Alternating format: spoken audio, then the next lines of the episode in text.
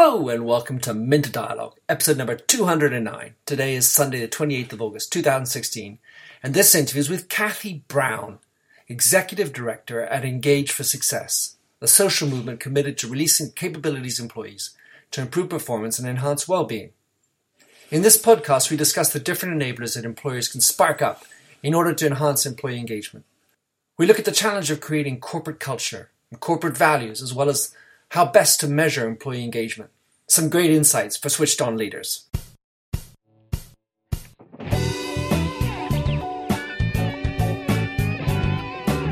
Welcome to the Minter Dialogue podcast, where we discuss brand marketing with a focus on all things digital. I am Minter Dial, your host and author of The Myndset. That's M Y N D S E T dot com, where branding gets personal. You'll find the show notes to the blog for the upcoming interview let's cut to the quick. and Enjoy the show. So, Cathy Brown, thanks for coming on the show. Great to have you on. Um, tell us who you are, what you do, because um, I saw you speaking brilliantly about employee engagement at a conference I enjoyed very much in London. And what is your mindset?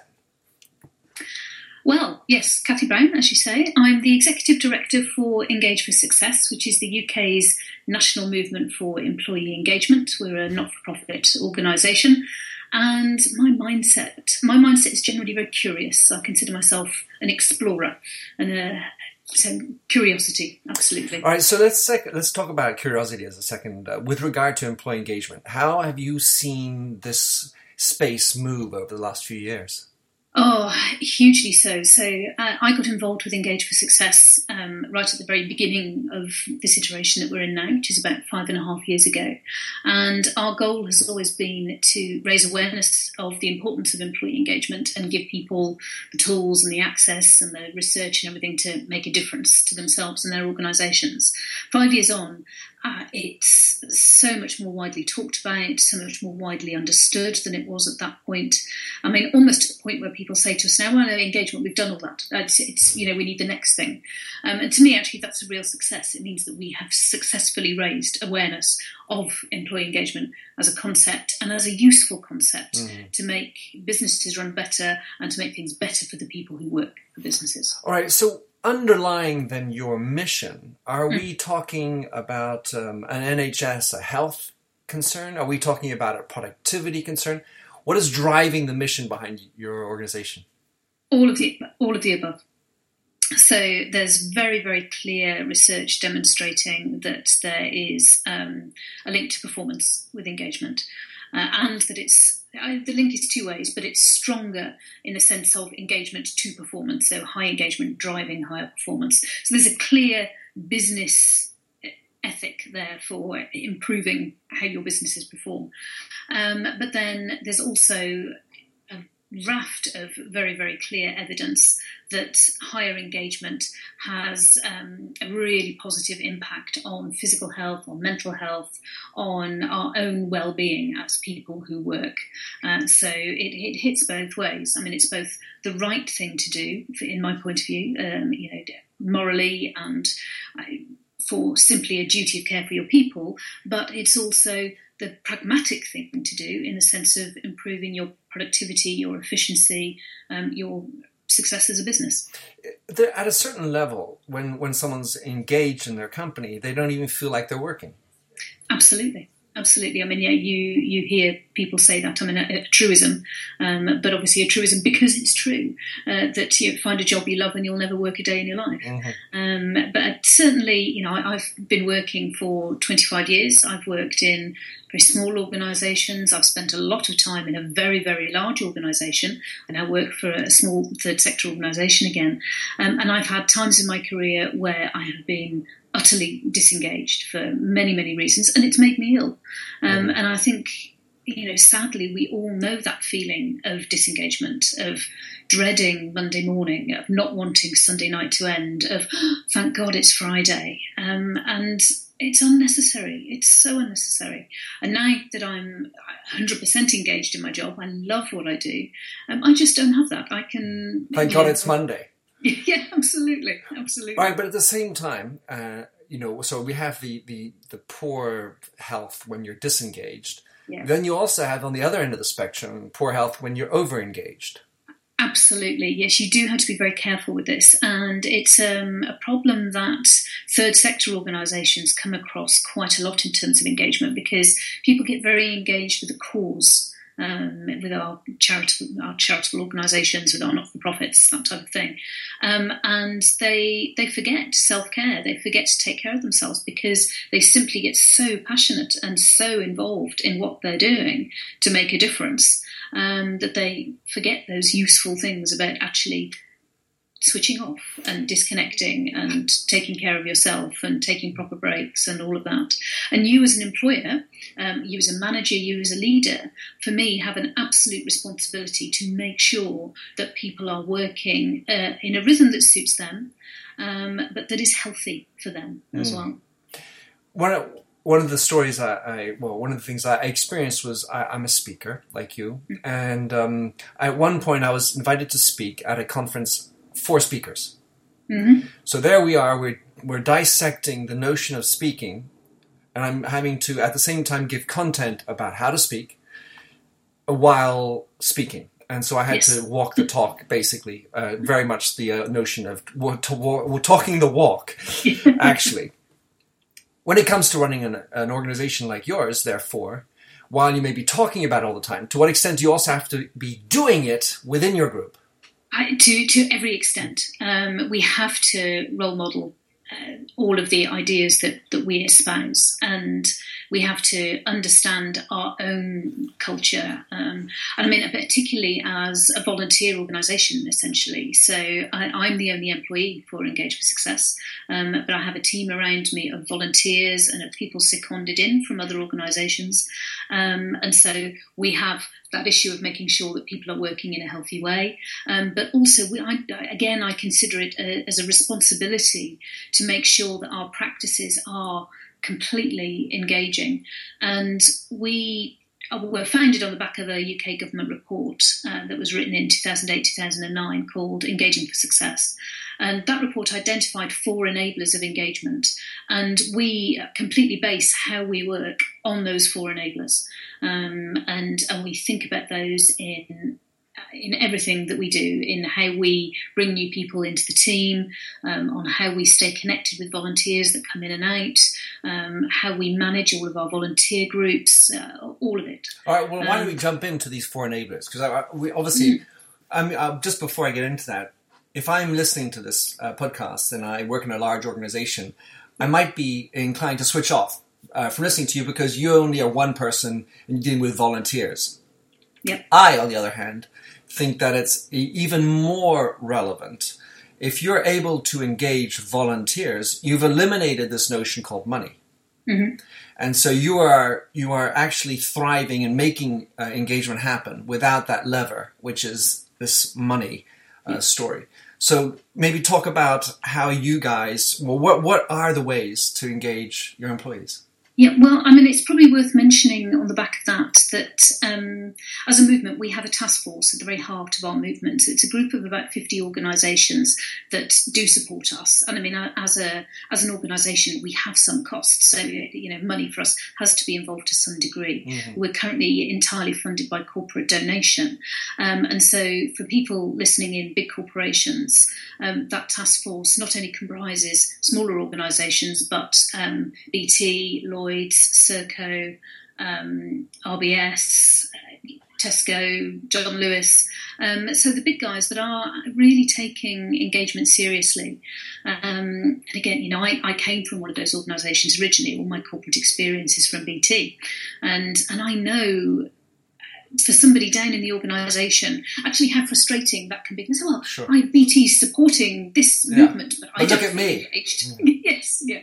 Um, but you know, it, for me, it's really strong that, and, and, also a number of our public sector organisations are involved as well. So the NHS are involved uh, at our governance level. So there's a real clear drive to improve engagement across our economy um, that is not mandated by government. It is backed because these organisations think that that is the right thing that they need to do to make their organisations sustainable and to do right by their staff. Um, so I think just to put that in context there, sure. we are a small organisation, but we are comprised of um, a huge subsection of the, right. economy. I don't doubt that you have you're a spoke uh, in the middle of a large number yeah. of, of, network. I was just thinking about you know making sure that there's a, a reconnection why you know how and why and you know engagement works within the organizations. So mm. then talk talk us through what uh, makes for engagement uh, for employees, and maybe because some people react to different things. But they do, they do indeed, and um, that's where we sort of cross over into one of the many things that are sort of peripherally connected to engagement, which is motivation. So individual motivation absolutely can have an impact on how you respond and how you respond within a culture. Um, and if we take pay, for instance. So, for many people, money is a motivator. For many other people, money is not a motivator. Um, we tend to consider it um, actually as a hygiene factor rather than something that directly contributes towards engagement, mostly because if your pay is okay, you're kind of okay. It's a neutral thing. Um, it's only um, has an impact on you as a negative thing. If your pay is not okay, you will then be demotivated, and it can be obviously disengaging. So there are a number of management practices like that, and, and things around how we work that I would simply consider to be hygiene factors running along at a certain level. You've, you've got to be able to manage your business well. You know, you yes, you need to be paying people a sensible wage for what they do. You need to have a reasonable environment where people have got clean toilets and can plug a kettle in, and you know, all of that. That's just standard. Um, but when you go the level above that, so we will assume for want of, of knowing any better that yeah you you know you manage your business fairly fairly well okay and everybody's kind of happy with what they do and, and that's all good um, but then you reach a level above that and that's where our four enablers of engagement come in um, and the research evidences that if these four things are in place within an organisation, the likelihood is that it will be high performing and it, you will have highly engaged staff. Um, and the first one is you as an employee have a link, an emotional link, really, as well as an intellectual link to the vision of the organisation. So you absolutely get where it's going to, um, but also it's the history. You get where it's been. Um, because for however long you've been a part of that, and it's really important that you understand that it's a journey. Um, you understand your place in it, and and that has emotional resonance for you. And this is what gives us purpose and meaning in a job, right. which is what we're we're after. Can I just? I'll break into. We're going to keep mm. on going, but um, I had a situation in my prior life where the past wasn't quite glorious. Mm. So the ethics of the past was always there, and there was always a feeling of trying to hush it up, yeah. not talk about it. Uh, we're doing great now. We're doing lots of wonderful things, but in the Second World War, not so good. Yeah. Is that something that really will have an impact on people, or do people sort of pragmatically say, well, whatever? I, it, it, yeah, it's. Um, I mean, the principle of new leaders coming in and chiseling the hieroglyphs of, of the pyramid is not a good thing. So, denial and repression of bad things that have happened in an organisation's history is, is not good because people lived through it. And if you particularly as a leader, if you decide to repress or ignore that, you're repressing and ignoring those people and how they felt about that bad time that you were in. Uh, and also, of course, you, you lose the ability to learn from that history. So, you know, while you, you don't necessarily want to celebrate it and dig it out every year and say, oh, yes, that was the year that we did that terrible acquisition and it all went wrong and we were all miserable for six months, yet you still need to acknowledge that that is a part of your organisational history mm. and that people potentially are still impacted by that mm. on an emotional level. Mm. So, for me, absolutely, it is being clear and honest about the journey that the organisation has been on um, and is still going. All right, so we got the emotional link to the vision of the mm-hmm. company and even the history. Keep on yep. going. So, second enabler is around um, how you are managed. And again, all of the research suggests that the link between you and your immediate manager is probably the link that has the biggest impact on your day to day levels of engagement. Uh, and again, for anybody who's been in the workplace any length of time, we have probably all experienced better managers, less good managers, and we know what a significant impact that can have. But basically, if you are an engaging manager, you do three things well. You are able to give people the scope of the task that they need to be involved in, and you are able to trust them to get on with it. You don't micromanage them, you, you let them bring themselves to that task and, and get on with it. But you've given them scope, support, and parameters to enable them to do that. Uh, you are able to coach them constructively, dealing with dysfunctional behaviour and openly acknowledging and rewarding good behaviour. And we take this for granted. I mean, we do not teach people to manage people. We promote people for all mm. sorts of reasons, yeah. um, and then we just abandon them to get on with this because we assume that management is an innate ability, and it's not. It's a skill that needs to be learned. Mm-hmm. And the final thing that managers do well, who engage well, is they treat you as an individual. Um, they get to know a little bit about you in whatever way that looks like, um, and they are able to treat you not as a number, not as a, an EIN or a you know an employee identification number or as a mass of a team, but you as an individual. Uh, well, this is probably a theme which is going to come up again in our chat here, uh, Cathy. But treat as an individual. I have to understand that you have to get to know me. And by getting to know me, you're having to cross into the other world, which is my personal sphere. Well, see, I really dislike the term work life balance um, because to me it implies a tension and a separation when there is none. It's all life. Work is just a part of our lives, and we are fooling ourselves if we think that the two things do not bleed together. I mean, if you've got one of those bad managers, you come home, you kick the dog, you have a go at the partner, you know, you shout at the kids. It, it always bleeds, and like I say, denying that that happens is just foolish and, and delusional. Um, well, so just quickly, I mean, at the end of the day, there are people who have to work because that, and they're mm. just they they're bottom and let's call it Maslow's pyramid. They, you know, they yeah. they they have no choice, or at least yes. they, have got to a place where they have no choice. And in the third world, of course, that's even more yes. evident, and then even in the first world, that can be evident. But at, at, at another level, we have organizations where that that's not the issue, and mm. yet people still put on a tie and pretend that there's a different world between my personal and my private, uh, yeah. my professional life? Um, this is probably where we touch on personality.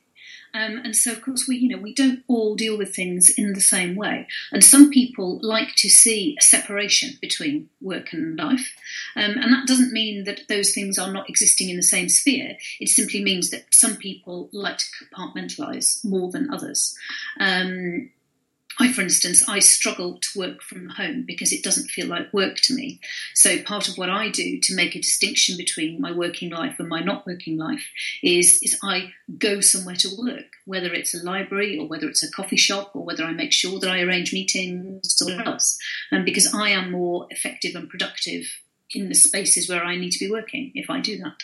Um, but other people, actually, home working really suits them and they don't need to compartmentalize in that way. They can just say, right, that's it. And they focus and they concentrate and they are more productive working from home than they ever would be in an office so, where so, distraction and gossip, you know, takes them away from what they want to do. Right. So by, by the very same token, if I'm an organization and I have an office, I am promoting the compartmentalization. Yes, absolutely. And and but again it comes down to treating people as individuals. Some people are going to be fine with that and it, it will actually be more engaging for them to understand the structure and hierarchy and physical space and i come here to work and i go away again and that's how it works. Some people will be far more fluid and, and they will actually find that structure possibly even annoying um, and disengaging. And so organizations have a real challenge now that we have so many ways of of working to actually incorporate that efficiently and effectively into uh, a structure where people can do whatever it is that suits the person. So, because if it suits the person, the likelihood is that it's going to be far more effective for the organisation. Right. So then I'm I'm going to guess I might be jumping ahead, but when uh, when you go to uh, a Google office and you find mm. home equipment per se, you know, foo- yep. foo- foosball tables, poofs, and sleep yeah. pods, and so on. Is that part of? Is that what we need to be doing as well, or not? Um, I think that absolutely depends on the organisation. So it works great for Google. Um, put a foosball table in a BT exchange, you'd just be laughing. Doing here? So you've got to understand your culture and what will work in your culture. Fruit in the canteen works really well in innocent drinks you know, again, fruit in a network BT. rail office may may not. Mm. Who knows? So you, you you can't just say, right, I'm going to try that thing that somebody else has tried, and it will produce engagement right. within my mm. organisation. You have to understand your culture, your dynamics, where you are, your DNA as an organisation, um, and then have a look at what the principle is. That so the principle of putting a football table in is that actually people have got something within the office that if they just need that break and they want to go and do something that that takes them away from the space so they can release a mental block or whatever else, they've got a way to do it. That's all that is, and it could be a football table, it could be something else. So it's understanding what works for your organisation. All right. So keeping on down the trail. First of all, we had emotional link to the vision. Secondly, yep. we have this this manager who's got this ability to engage his employees. Um, the next one is your ability as a, an employee to articulate your voice. So whether that's in dissent, whether that's challenge, whether that's improvement, whatever it is, that you feel safe and you trust that you can speak and that your voice is heard and acknowledged and listened to. So it's not as simple as simply internal comms or whatever else. You know, I understand what the organisation is doing. It is absolutely two way, um, and it's one of the biggest defences against reputational risk. For instance, so people in BP knew what was going wrong before that oil spill. There were people in that organisation screaming nobody heard them because nobody was listening because the employee voice was not valued. Um, so it's it's that ability to to speak, to challenge, to have influence at whatever level, um, but trusting. It's it's very much around trust that one. Um, you you know that you can speak out because your voice will be heard. And we don't work in democracies. That's not to say that you expect that everything you say will be actioned, but you expect a respectful response to it. In in one of the uh, books I'm working on, we've talked about the inversion of the funnel and, and the ability for the customer to speak their word and articulate their yeah. voice. To what extent is that linked with this notion of articulating your voice as an employee in your mind? I think there's there's quite an interesting dynamic between customer engagement and employee engagement, and there are definitely two schools of thought. Um, one which will put the employee first, one which will put the customer first. Um, for me, employee first every time. If your employees are engaged, you are far more likely to have engaged customers. If your customers are engaged, well, you know, yes, your employees will get a boost from the fact that they are dealing generally with pleasant people, but it's not sustainable. It's it's not a strong enough push the other way to actually drive engagement to the levels that the other way will. If right. you see what I mean? But uh, mutually reinforcing. Mm-hmm. Um, absolutely. All right. Fourth enabler. Fourth enabler. Last. Fourth enabler is is another one that's to a degree about trust. It's about integrity in the organisation. So most organisations have values in some way, whether they're explicitly expressed and you carry them around in a little card on your wallet or you know whatever else, or whether they're implicit and you just simply understand that this is the way we work around here. But if the behaviour that you see around you in the workplace, particularly from leaders, is not congruent with what those values are, then you just open up a huge gap of distrust. And again, engagement cannot flourish in that circumstance. So, I mean, a very classic one is organisations that say people are our most important asset. Um, but if underneath that, the behaviour you see around you all the time is um, is one of bullying, is one of aggression in the workplace, then you know that that value is is worthless mm. because you know it's not true. I, I can't remember with whom it was, exactly was. It was this wonderful lady who started up a, um, a advertising agency in London, and we were talking about. She was very much against this notion of writing down your values because she felt that if it's if you're writing them down, it's because you don't have them, and that there is a school of thought that says as yeah. soon as you need to say you have integrity, then you yeah. don't. Um, but when what she found was that once they put it down, it it, it, it it's somehow solidified the notions. Do you think that there's a, a, best practice within that, or is it sort of still just every case differently? Um, I mean, uh, the vast majority of my experience is large corporate, so it's simply the environment that I'm used to. Yes, you have values uh, as an organisation, and they are absolutely they are codified, and you understand what the behaviours are that the organisation attaches to those values. Um, my my view of best practice of that is that you can have far too many, um, and therefore, I mean, at one point in BT we had ten. I mean, it's just it's ridiculous, indeed, um, quite quite crazy. So you know, three to me would seem a, a good plan, um, and and also you actually need to consciously, again at the leadership level, you need to live those values. And I mean that's a very cliched thing to say, but there's no point in having them if you as a leader are not embodying and role modeling those values. They need to become a part of you. And this is where, again, you need to start thinking about you as an individual and what works for you at work. Because if you join an organization and your values are not, they don't have to be the same as the organization. But again, if they're not congruent, you're in the wrong place and it's going to make you unhappy and your performance will not be as good because you and the organization are going to be clashing totally. in that way. And some people can deal with that, some people really, really can't. All right, so the person I was just talking, thinking about, I had to look it up while while you're listening. Is uh, speaking was Jenny Biggam at mm. Seven Stars, and it's remarkable. So uh, maybe just a quick thought on in, in how do you make the how do you explicit these values in a way that makes sense? What are the rules that I mean? Really, I think we need rules here or principles anyway. That when you write a value, because we're going to codify them, that these the codification is appropriate the most important. There's a little bit of um, feedback coming in. I don't know what. Yeah, I, they're mowing outside. Oh, I, I think that they seem to be quiet at the moment. Um, they uh, the most important thing for me around that is that you use human language. You don't use corporate corporatese. Mm-hmm. Um, one of the best examples I've ever seen of this is Innocent Drinks. I mentioned them earlier, mm-hmm. um, and they have, I think, three or four values. One of which is "Don't be lame." Hmm. Um, and they, they just have three bullet points underneath it. It's like, get up and recycle your flipping coffee cup, you know. and it's just about that. Don't mm-hmm. be lame, put the effort in. Um, and that for me is you just have to speak to people in a human way. All right, I love that. That's great. I'll, I'll find that and put that in the show hmm. notes. Mm-hmm. Um, an area that uh, it strikes me is that engagement is going to be different culturally within the company, but also culturally in different countries. Yes. How yes. how does one go about doing that differently? So you know, engaging. Don't be lame.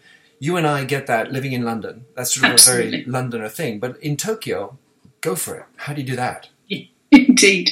Um, we run a, a, thought and action group um, called our Cross Cultures Group, and they actually spend a lot of time digging into this because a lot of our supporters are global organisations that obviously deal with this all the time. Um, but really, the basic point is the same again understand the culture in which you're working. Um, so don't assume that you can apply the same principles in the UK as you might in Japan or so, wherever else. So, you, you, you need to be aware at that big leadership level that you are probably going to have to take different approaches, and that that's actually simply respectful to the organisations and the countries that you work with and that you work in. Um, you know, there, there's a big part there for me, I think, about being respectful of individuals, of societies, and of economies. All right, so in terms of uh, employee engagement, um, Cathy, one of the areas, of course, I'm fascinated by branding. And mm. to what what role or to what extent is employee engagement uh, a part of branding in your mind? Um, I would actually say it's the other way around. I say branding is part of engagement, but then of course I would say that it's something that's been coming to the fore over the last um, four or five years again. And I've done several conferences um, which are directly employer branding employee branding conferences. Um, I think there's a, there is a big overlap. Um, and where people are now thinking about branding, all of the and, and how you engage employees with the brand, um, they are using a number of the techniques and that type of thing that we would consider to be engagement techniques. But it, it is really as simple as you are you are engaging your employees with something as you would do with a new strategy, um, as you would do with a big transformation project. So you are just simply looking at how you engage people with a particular change that you want to make or a particular way that you want to be as an organisation. Um, and for me, branding, culture, it's all very, very inextricably linked. Mm. Yeah, there's definitely no Chinese wall there. Um, when um, when we look at uh, branding and employee engagement, uh, is it possible, or to what extent is it possible, to, to have engagement without a purpose?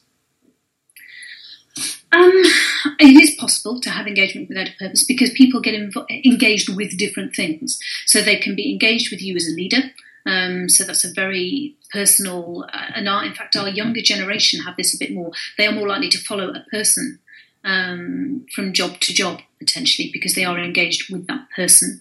Um, you can have engagement with a cause as opposed to a purpose. Um, so that might be I want to save all the animals. You know, I, you've got things that people get very passionate and emotional about that are not as distinct as um, whatever the Dogs Trust purpose is, for instance, which will be specific.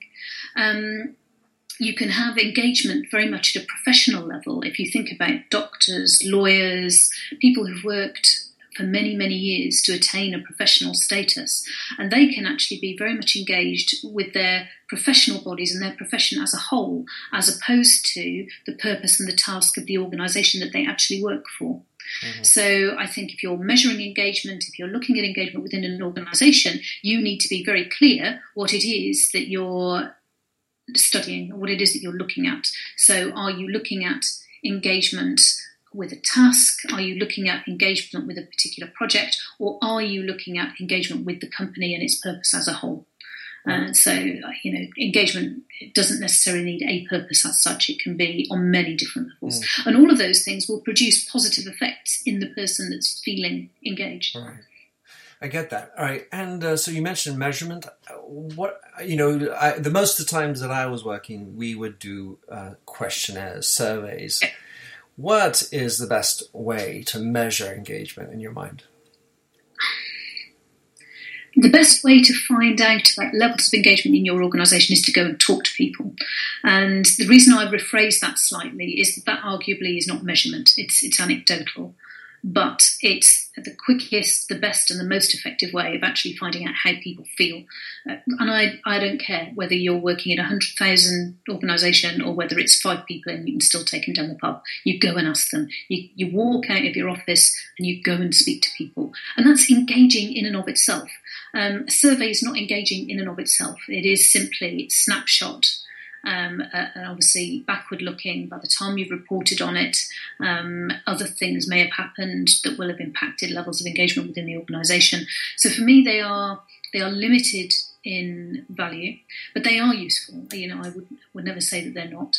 Um, I think that over the next five or so years, we will see a big change in how organisations use surveys and think about measuring engagement. I think we'll move more towards measuring culture and understanding the cultures that mm. we live in and where we want them to go to. Mm. Um, so we'll actually look at how we how we track change as opposed to how we put a stake in the ground and say, right, our people are 75% engaged. Mm-hmm. You know, it will be about the differences. Uh, last year, they were 65% right. engaged. Blimey, we've done something really good. Mm-hmm. Or, blimey, last year, they were 95% engaged. Crikey, what mm-hmm. happened? So it will be far more about the differentials and trends than it will about that stake in the ground. And yeah, yeah we're fabulous. Yeah, on the one hand, when you say go ask, then of course you're, you're using your human instinct to listen and see people's eyes, their energy, and their voice at the same time, it's you. So I'm the boss, and I come to you. Hey, Cathy, what are you? How happy are you? Of the Minter Dialogue. yeah, and you know, so if You'll you don't the show dispo- the you know, have a dis- demeanor that's, that's accepting of alternatives, like hey, Minter, you know, I'm definitely unhappy. Slash subscribe. Then, then that becomes maybe like tricky. At the same time, on the survey side, you also really get the anonymity, uh, anonymity which allows for people to say what's on their mind, oh, assuming you have a trustworthy account. Because sometimes I know in certain organizations people don't even trust that anonymity. That's, that's very common that people don't trust it, um, and I think there's to some degree that's education because people, you know, you don't get a sensible explanation from HR or whoever's running that survey as to how statistics of an organisation work. So people just say, well, you know, I'm the, I'm the only woman in this team of 12, it must be obvious who I am, and of course that isn't how it's done. Um, so I think there's a degree of education. I also think that's around levels of trust in the organisation. If that's how people feel, that is indicative of the levels of trust in your organisation, and you've got a job of work to do to turn that around. And we do come back then to leadership and how leaders behave and what the barriers are to leaders being engaging, um, of which there are many. You know, we don't have a leadership culture which lends itself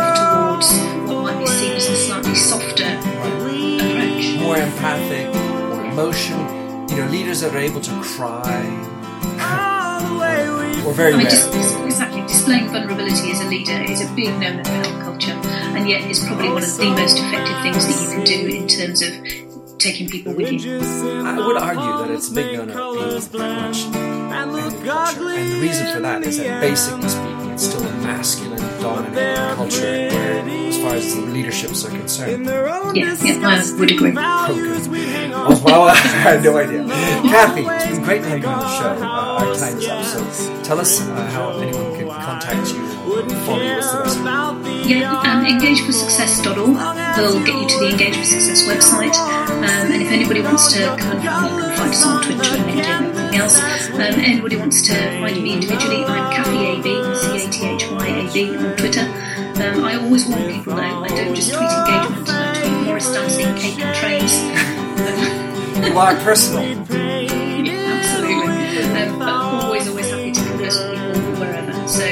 website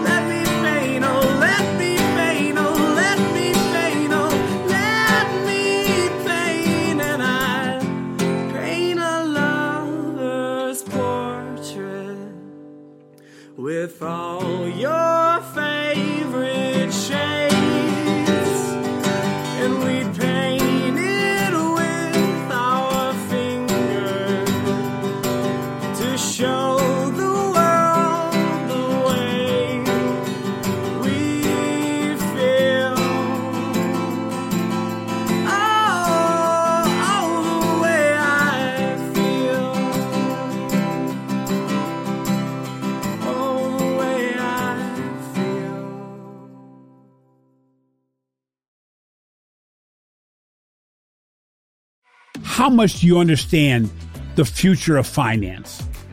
I'm Jim Roos, a top 10 banking influencer and host of the podcast Banking Transformed, where we dive deeply into the rapidly evolving world of banking and financial technology. Join me as I interview industry experts, thought leaders, and innovators as they unravel the latest banking trends, disruptions, and game changing technologies reshaping the world of finance. Redefine your understanding of the banking ecosystem. Subscribe now to Banking Transformed, available wherever you get your podcast and now available on YouTube.